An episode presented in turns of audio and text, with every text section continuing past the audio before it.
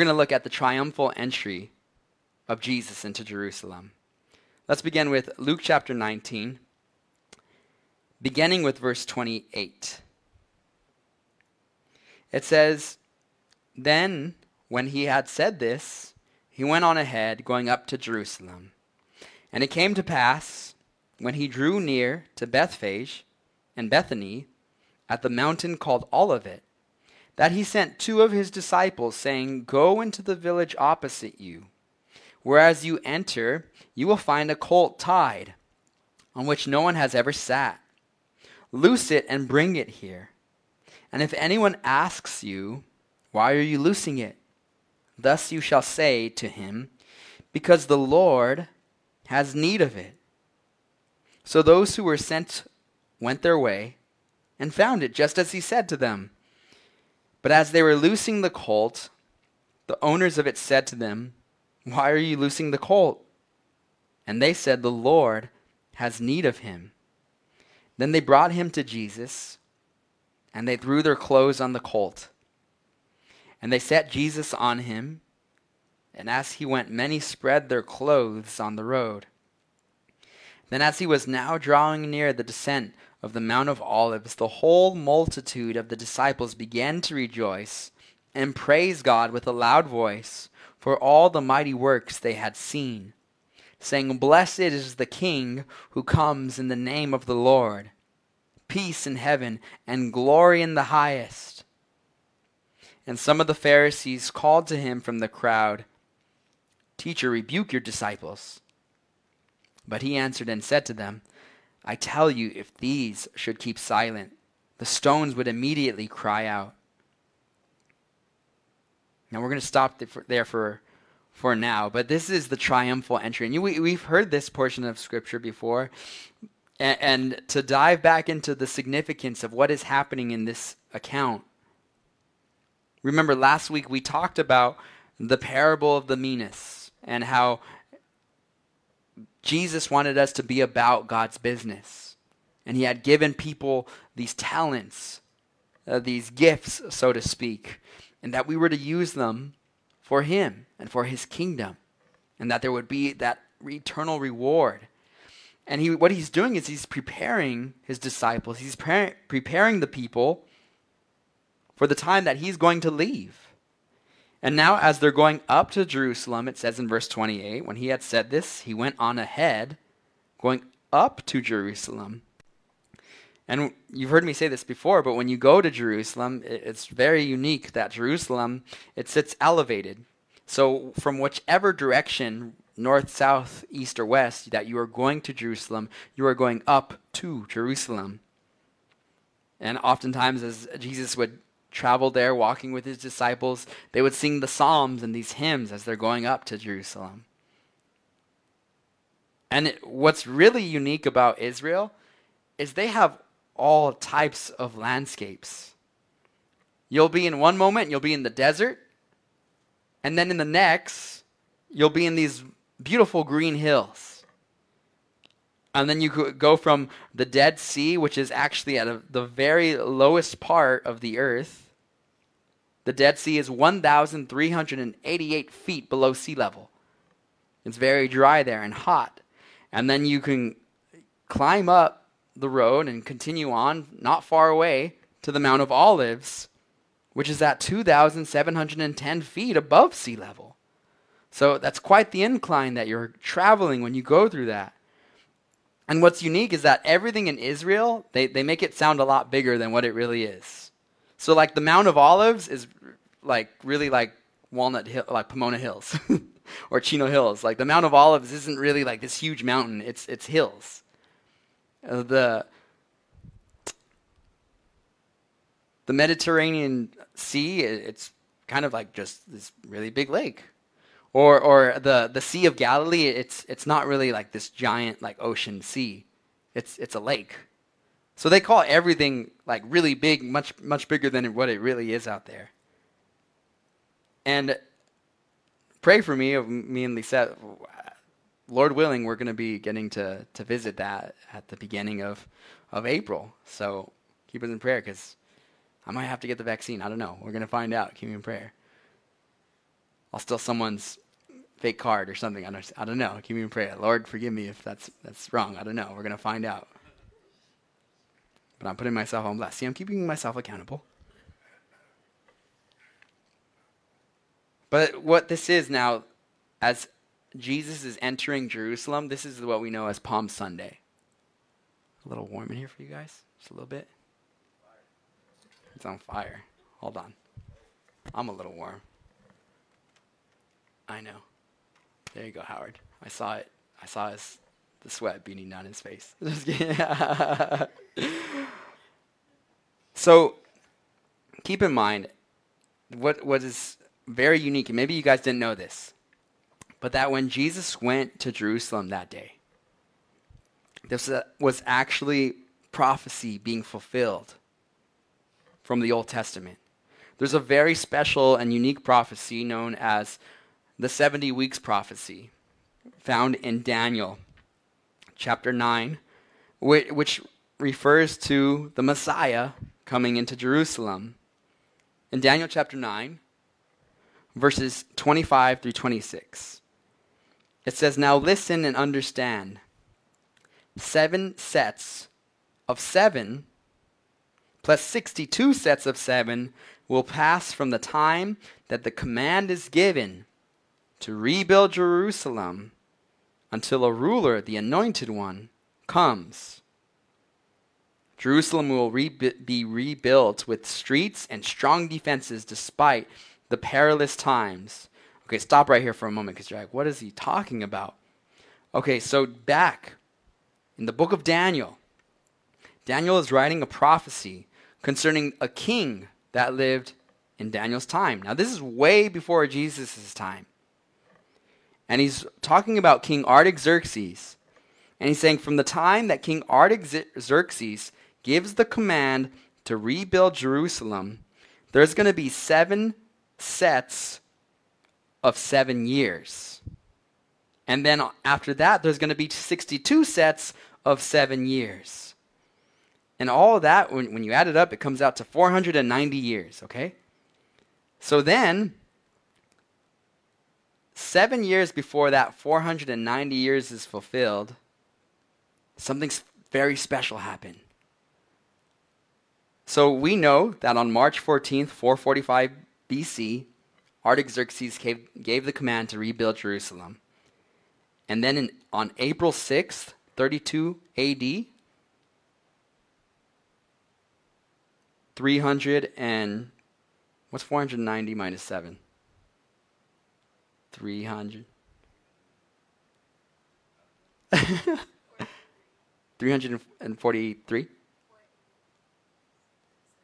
490 minus 7 is 483.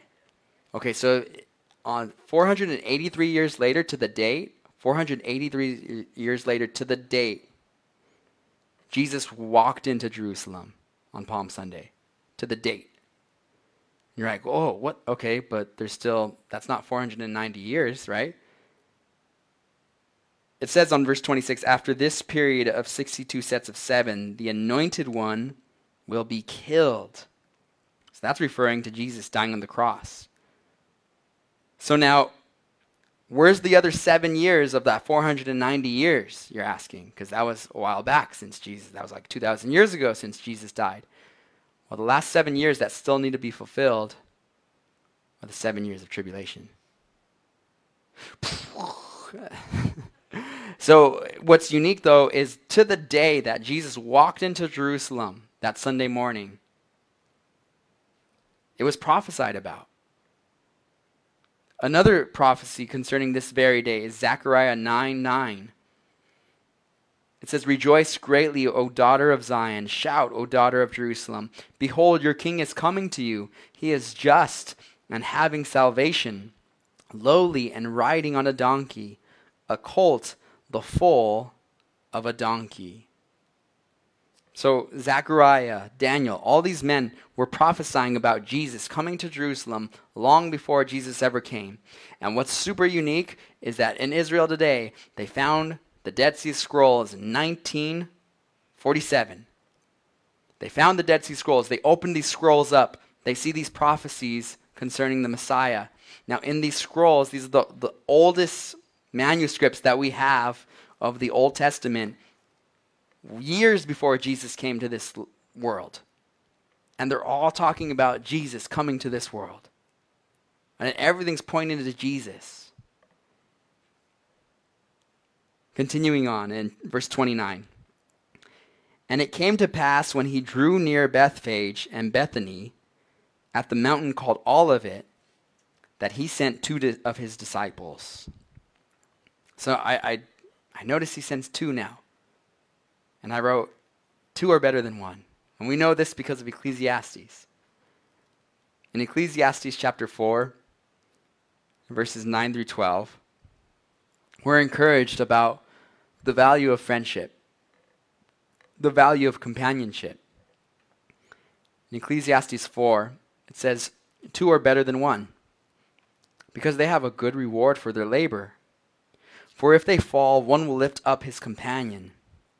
But woe to him who is alone when he falls, for he has no one to help him up. Again, if two lie down together, they will keep warm. But how can one be warm alone? Though one may be overpowered by another, two can withstand him. And a threefold cord is not quickly broken. I love this. This is there's truth in this. See, sometimes we try to be lone rangers in our life. And we're just like thinking that we could take on the world without any help or, or, or without the church and without brothers and sisters in our life.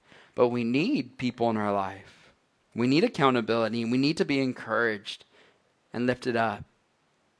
If you want to go fast somewhere, go alone. But if you want to go far, go together. See, don't forsake the body. We were talking about this on Wednesday night. How right now the people got used to watching the church online, which that has its place. But if they allow the couch to become their pew and they just watch it from online and they're not having that fellowship with the body, then that's like our hand saying, Well, I, am just going to go do my own thing over here and, and leave the rest of the body to be by itself. But no, our hand, in order to function, it needs the body.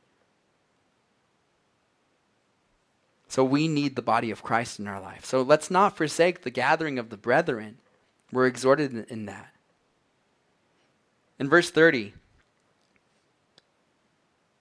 Jesus continues saying, Go into the village opposite you. Whereas you enter, you will find a colt tied on which no one has ever sat. Loose it and bring it here. And if anyone asks you, Why are you loosing it? Thus you shall say to him, Because the Lord has need of it. So he's telling them, Look, okay, you're going to go now as we're journeying to Jerusalem. I want you to go back to the village opposite, probably the way we came from. And I want you to go find this colt, which is a young donkey. And I want you to loose it. Now, imagine if I told you guys, look, I want you, Howard, go down the street to the uh, car dealership. And I want you to get in one of the new uh, Corollas, 2022, okay? And just bring it back over here. And if anybody stops you, just tell them the Lord has need of it. right? That'd be kind of like, whoa, wait, what do you mean? No, no, the, the, because the, you don't own it. You, I'm just going to go over there and say the Lord has need of it. So then these disciples, if they're going to listen to what Jesus is telling them to do, they have to take a step of faith. They have to be obedient. And, and you've heard me say before delayed obedience is disobedience. So they have to go immediately and have faith that, first of all, there's going to be a donkey in the city that they go to. So they go over there. And a donkey, by the way, if this is what's going to be used by Jesus to ride into Jerusalem, it's not the choice animal of a conqueror, but this is the animal uh, of humility. Just the same way that Jesus came into this world born in a manger. There was no room for him in the inns. So he had to be born in the most humble of places. He wasn't born into some royal palace with a big royal family, but he was born in a stable. And that's how we see the glory of God come into this world. And it's so backwards to what we're thinking is power and glory, humility, meekness. Sometimes I, I think as men we get the wrong idea that that masculinity is muscles and beards. But masculinity, when we look at Jesus, man, meekness, that, that is strength and control. So you think of a pit bull and how big and, and fierce a pit bull can be. And if that pit bull is trained, if a little baby goes up to the pit bull's face and starts pulling on its ears and, and pulling on its cheek, and the, the pit bull is just, mm, just there, letting the little baby pull on his face every which way, man, that, that pit bull is out actually showing meekness. He's just letting the little annoying baby just play with him because he knows he can't touch the baby, otherwise, he's going to be in trouble. And that's what meekness is it's power and control. So, you, you men and women, you guys have power, you have ability and skills, but submit it to the Lord. So these disciples, they go out in faith, looking for that donkey. And it's a step of obedience, but they were able to go because it was Jesus who was making the command. In verse 32, so those who were sent went their way and found it just as he had said to them. So look, Jesus gave his disciples the word that of what was going to happen, and they went, went out in faith, and it was fulfilled. So when Christ says something to you guys, something's going to happen. He gives you a promise, a promise through his word. It's going to happen. And if that thing doesn't come to pass, then maybe it wasn't God who was speaking. Sometimes we, we in a moment of, of emotion we and, and, and, excitement, we feel like, okay, this was God who spoke to me uh, about X, Y, and Z, and uh, like I heard God speak, and th- He said that this and this was going to happen, and then you go out there and it doesn't happen, and you're like, but God, like.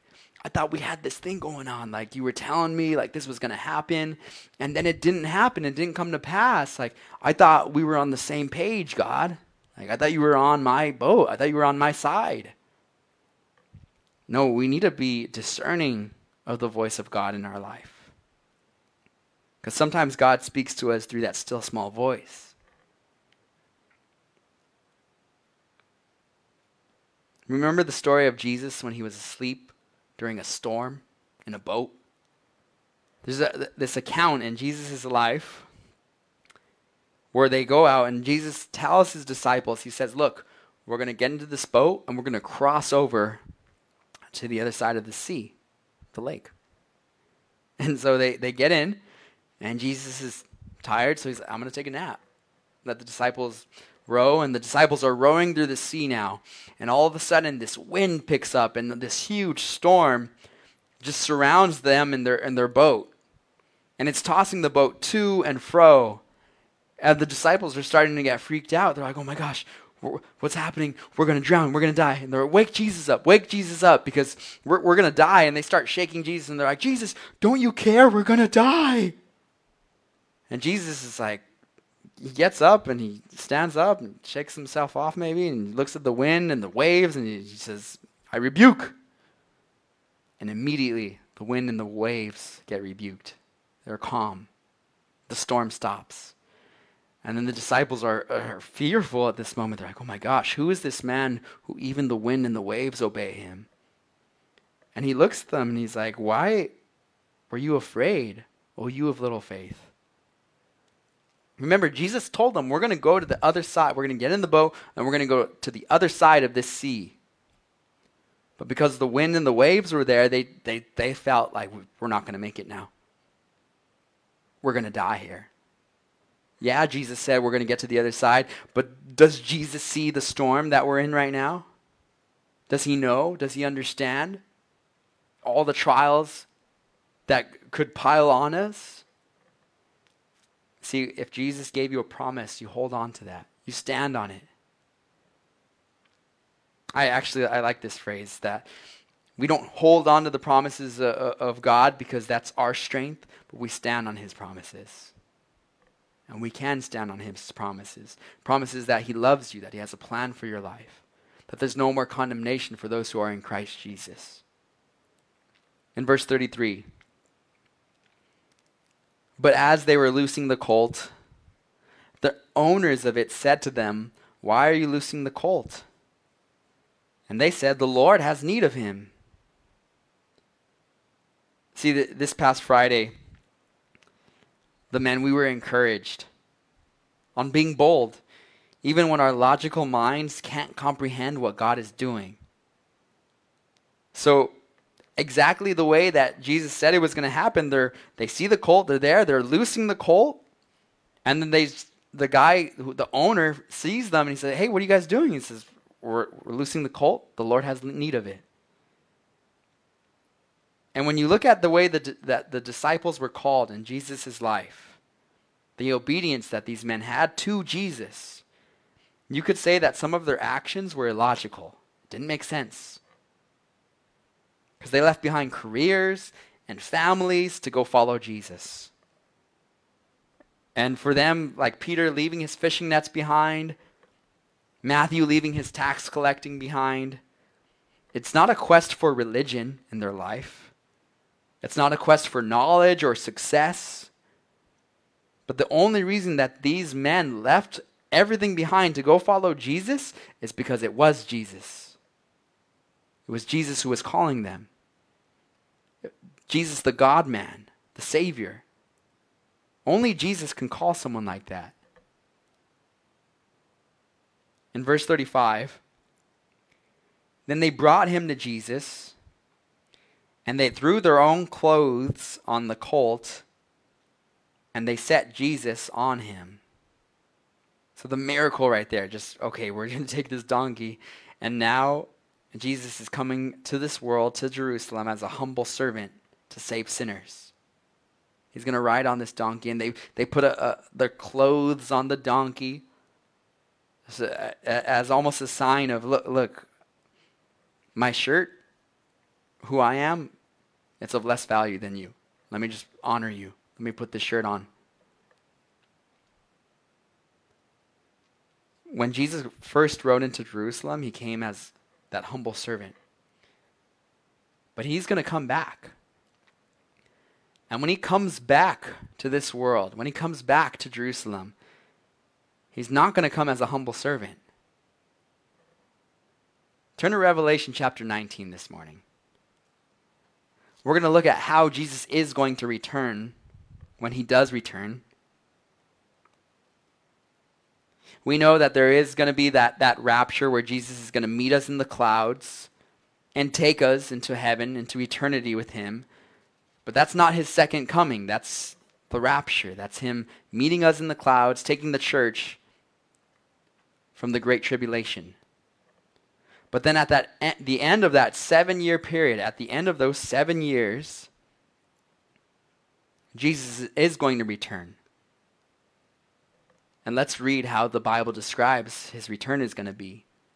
In Revelation chapter 19, verses 11, it says, Now I saw heaven opened, and behold, a white horse, and he who sat on him was called Faithful and True and in righteousness he judges and makes war.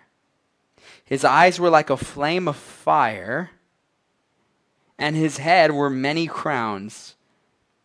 He had a name written that no one knew except himself. He was clothed with a robe dipped in blood, and his name is called the Word of God. And the armies in heaven, clothed in fine linen, white and clean, followed him on white horses. That's us right there.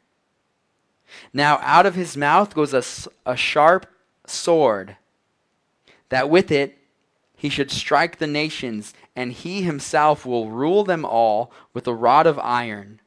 He himself treads the winepress of the fierceness and wrath of Almighty God. And he has on his robe and on his thigh a name written King of Kings and Lord of Lords. So, is this the same Jesus that we see here in uh, Luke's gospel? It's a little bit different, right? At least the picture. Same Jesus, different type of entry. Very different. That same Jesus is going to come back geared up, ready to battle, the battle of Armageddon.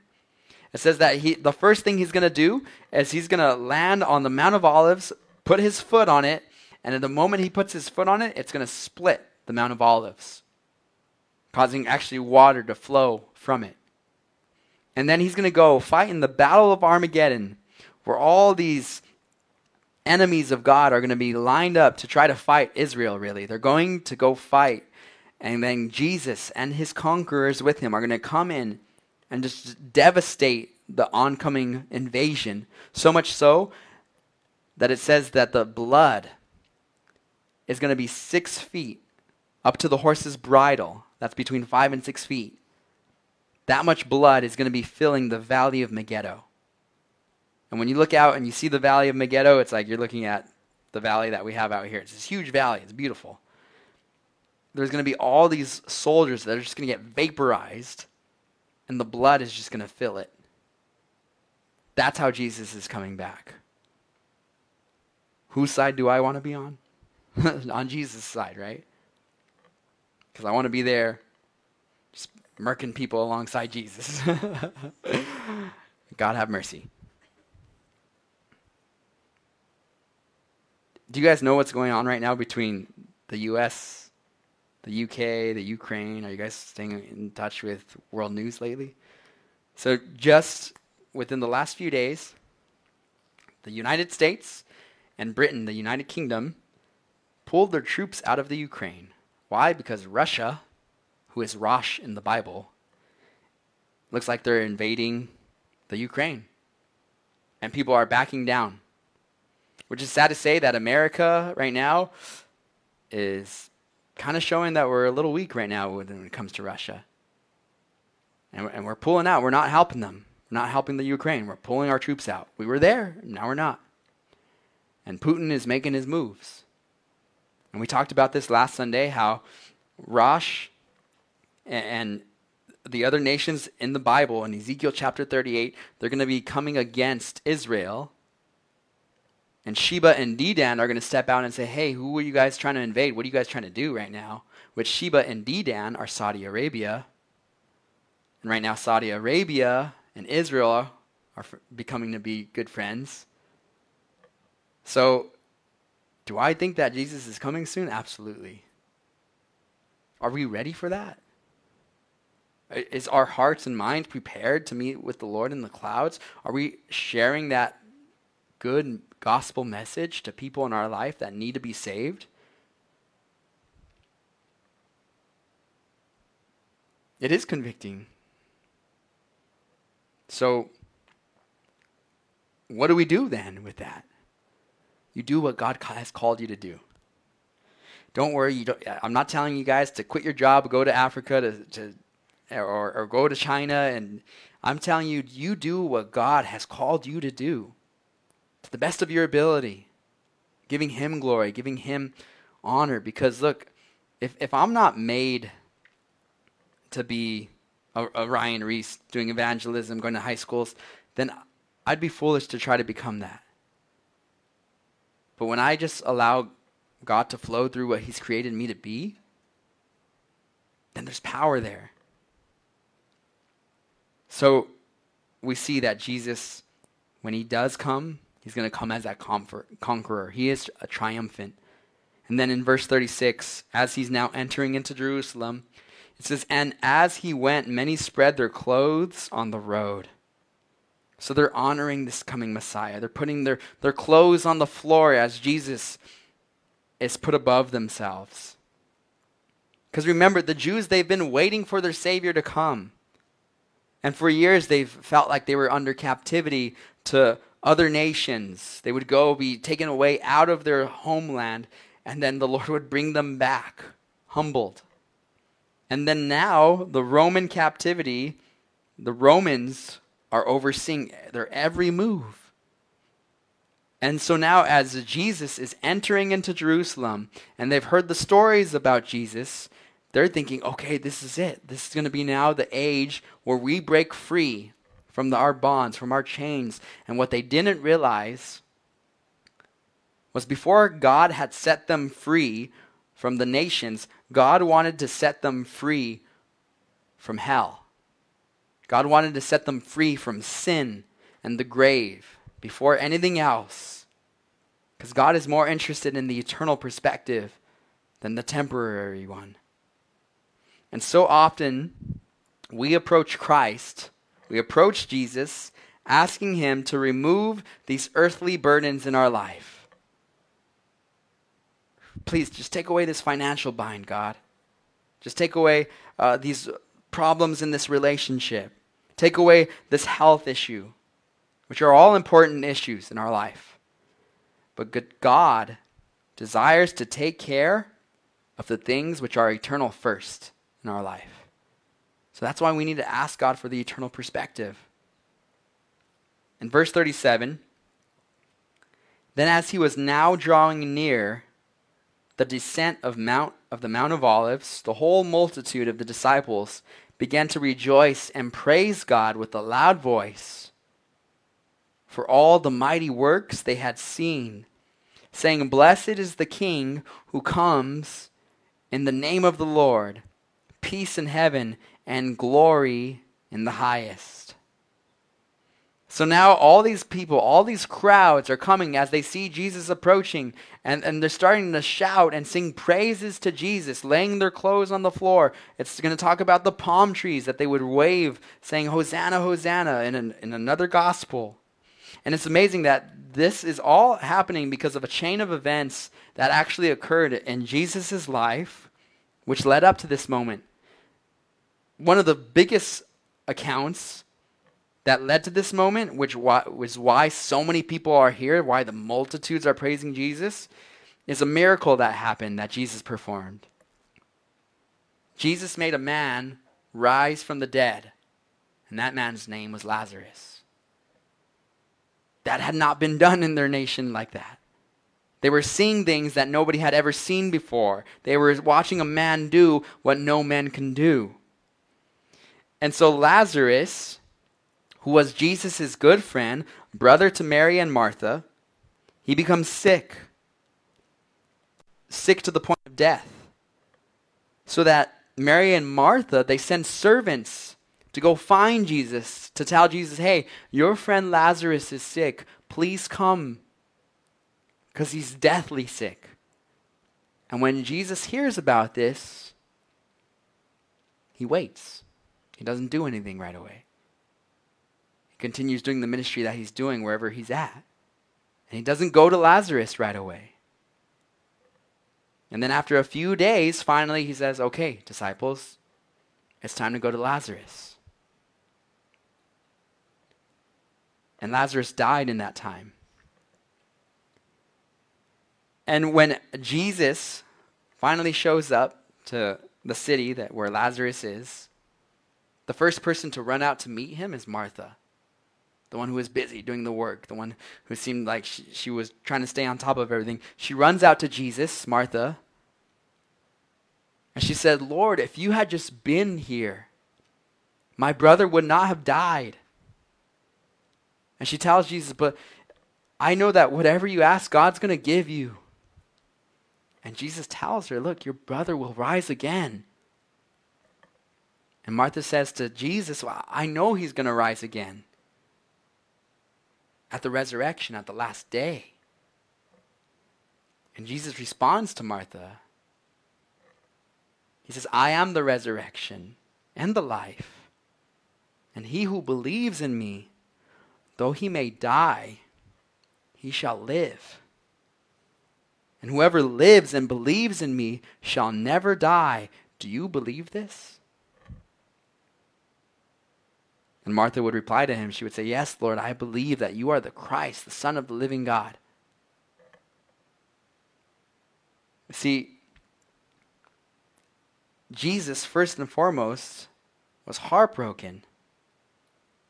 He was heartbroken that Martha didn't have the, the spiritualization to see that it was the Son of God standing in front of her who was able to do all things. And then Mary comes up and has a similar conversation with Jesus. She comes running out and says, Jesus, why weren't you here? And Jesus sees the pain that Mary is going through, and he weeps. And he weeps most likely because of the, the lack of faith that they had. And then so he, he says, Take me to Lazarus. So they go to Lazarus' tomb and they tell him, Hey, it, it's going to smell. He's been dead for four days. And he says, Roll the stone away. And he says, Lazarus, come out. And then Lazarus walks out, the man who was dead for four days, in linen cloth. And he says, Untie him. I've heard it said that he had to say, Lazarus, come out, because if he would have just said, come out, then all the bodies would have just started walking out. But he called them by name. And then suddenly now people are seeing this. People know that Lazarus died. He's been dead for four days. They see him resurrect from the dead, and they know it was the man Jesus who did it. So now the word gets out. Lazarus was dead. Jesus made him come back to life. People start talking it. It's more popular than TMZ. Everyone's just raving about it. Nowadays, you hear it called, it's going viral on Instagram, on Facebook. It's the Island Boys or something. It's blowing up, right? Jesus was becoming popular where everyone was talking about him. And they were saying, look, this man, Jesus, is able to bring death to life. And now the word starts going out. So that way, this all set up, this huge popularity was building up so that when people heard Jesus is coming into Jerusalem, they said, Get your palm trees. Get your best clothes because we're, we're going to throw it out on the floor before this Messiah walks into Jerusalem. Maybe we'll be able to touch him. Maybe we'll be able to just to see him. And now all these people are coming. This is all God's sovereign plan. And this is what's tragic about all this this frenzy of all these people so excited to see Jesus coming into Jerusalem is that these same crowds and multitudes of people who are worshiping him, saying, Blessed is the King who comes in the name of the Lord, these same people, in less than a week, are going to be shouting out, Crucify him! Crucify him! Give us Barabbas, give us the murderer instead. We don't want Jesus. Take Jesus, put him on the cross for all we care. May his blood be upon us. Same people. Because people are fickle. One moment, if you like a guy, you're going to be rooting for him on the Rams, but then if, you, if he fumbles, you're going to be like, oh, that guy sucks. He's terrible. That's how humans are. See, if we would live this way of, of just having that worship that peace, recognizing that Jesus is King of peace. You guys know the, the word peace? Jesus is king of it. The word peace in the Hebrew, it's shalom. And it's a common greeting, shalom, in Israel. And what it means is everything is as it should be. Everything is as it should be. And that's what there, there was in the beginning of the garden when Jesus had a relationship with man, with Adam and Eve before sin. Shalom. Everything is as it should be. But then sin came into the world. It separated our relationship between God the Father and us. But Jesus, being King of peace, is bringing back the shalom to us. He's bringing back that peace. And we know from other portions of Scripture, they would call out to him, Hosanna, Hosanna, save now. In verse 39, and some of the Pharisees called to him from the crowd, Teacher, rebuke your disciples. See, this is who the problem is right here now. the religious leaders of their time. And that's what happens when, when the traditions of men and when the structure of a religion gets in between God and man. It's, it's a bad deal. Because the Pharisees wanted people to praise them and look at them. And when Jesus came in on the scene and said, Look, I am the way, the truth, and the life, no one comes to the Father but through me, the Pharisees were like, Wait a second, this guy is saying that people should pay attention to him and that people can get to God through him. And now the Pharisees are losing their influence, their power. And they're also scared that it sounds like Jesus is saying he's king. Well, the Romans don't like any other king but Caesar. So the hammer of Rome is going to come down on us. In verse 40, but he answered and said to them, said to the Pharisees, I tell you that if these should keep silent, the stones would immediately cry out. And what, what I'm encouraging right here is what Jesus is exhorting us in is look, let nothing stop us from worshiping Jesus. Let nothing stop us from worshiping our Lord. It's like, ah, like I, I can't go to church today. I've got a I got a tummy ache. Look, uh, d- don't go to church because we're, we're thinking that, that it's going to be some sort of means of success. Go to church because you're going to meet with Jesus, the Lord, your God. And as, as Jesus is telling these Pharisees, look, if these guys remain silent, if these Israelites remain silent, the rocks are going to cry out. That's creation. Creation itself, it does scream that there is a God. When we look at the nature of our universe, it cries out that there's a God. The heavens declare his praise. And there's also kind of an illustration here of, of when the Israeli people end up de- denying Jesus as a, as a nation. God then began to look at the Gentiles. And we're the ones who praise him. Yeah, there's Jews who are saved. But the Holy Spirit began to work mightily within the Gentiles, which is who we are. in verse 41. Now, as he drew near, he saw the city and wept over it. See, this is the compassion that Jesus had. He's weeping the way that a mother weeps over her lost child. And I recognize that God loves us so much, He wants what's best for us. When God is taking us on a path and we're scared to go on it or we don't want to go on it for whatever stubborn reason that we have, we have to remember that Jesus has compassion for us. He wants what's best for us. In verse 42, saying, If you had known, even you, especially in this your day, the things that make for your peace, but now they are hidden from your eyes. And we know that they expected that peace to come through a national revolution. But Jesus came with a spiritual one, and this is what we need in our life. We're going to stop here for today, but this is what we need in our life. We, we want to see change in our life. We do. And I know that you guys want to see change in your life because you're here. But the things that we often focus on, on having changed in our life, are often only the aftermath of the inward change that God wants to do in us first.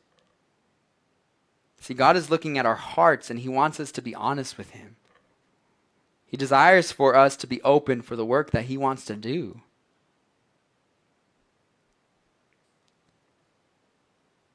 So let's do that. See, we can get hard in our walk and we can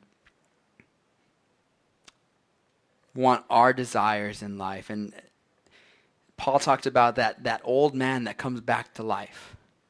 See, when we became a believer, we said, Look, Jesus, I want you to be my Lord and Savior. I want my own selfish ways to die, and I want you to live through me. I want to live a new life in Christ. And we buried that old man, the old Salvador. But sometimes that old Salvador comes knocking, tries to come out of the grave. And, and, and then I start to act like him. But the Bible tells us to reckon that old man to be dead. Realize, look, that we, we buried and crucified that old man. That's the whole idea of baptism. We put to death the old ways. Let's not act like that's still part of who we are. We need to bury that to be dead. Stop acting like the sinner that we once were and be who God made you to be, which is a child of God. And know this that with our struggles and with all the trials that are coming on, that Jesus, he triumphs over it. That we're more than conquerors through Christ Jesus. See, if the Rams, or since the Rams will beat the Bengals today, when when they do that right now, they don't know though for sure. They're they're they're kind of maybe we're going to win, maybe we're not. But so far they've been conquering other teams. And so they're coming into this field. They're going to be like, yeah, we're conquerors, right? But the Bible says that we as believers are more than conquerors. So a conqueror is someone who's had some wins and seen some battles. But to be more than a conqueror the reason why we're more than a conqueror is because Jesus already won the battle for us. We're coming in as winners. That's better than the Rams. And we could walk with that this week. Let's pray.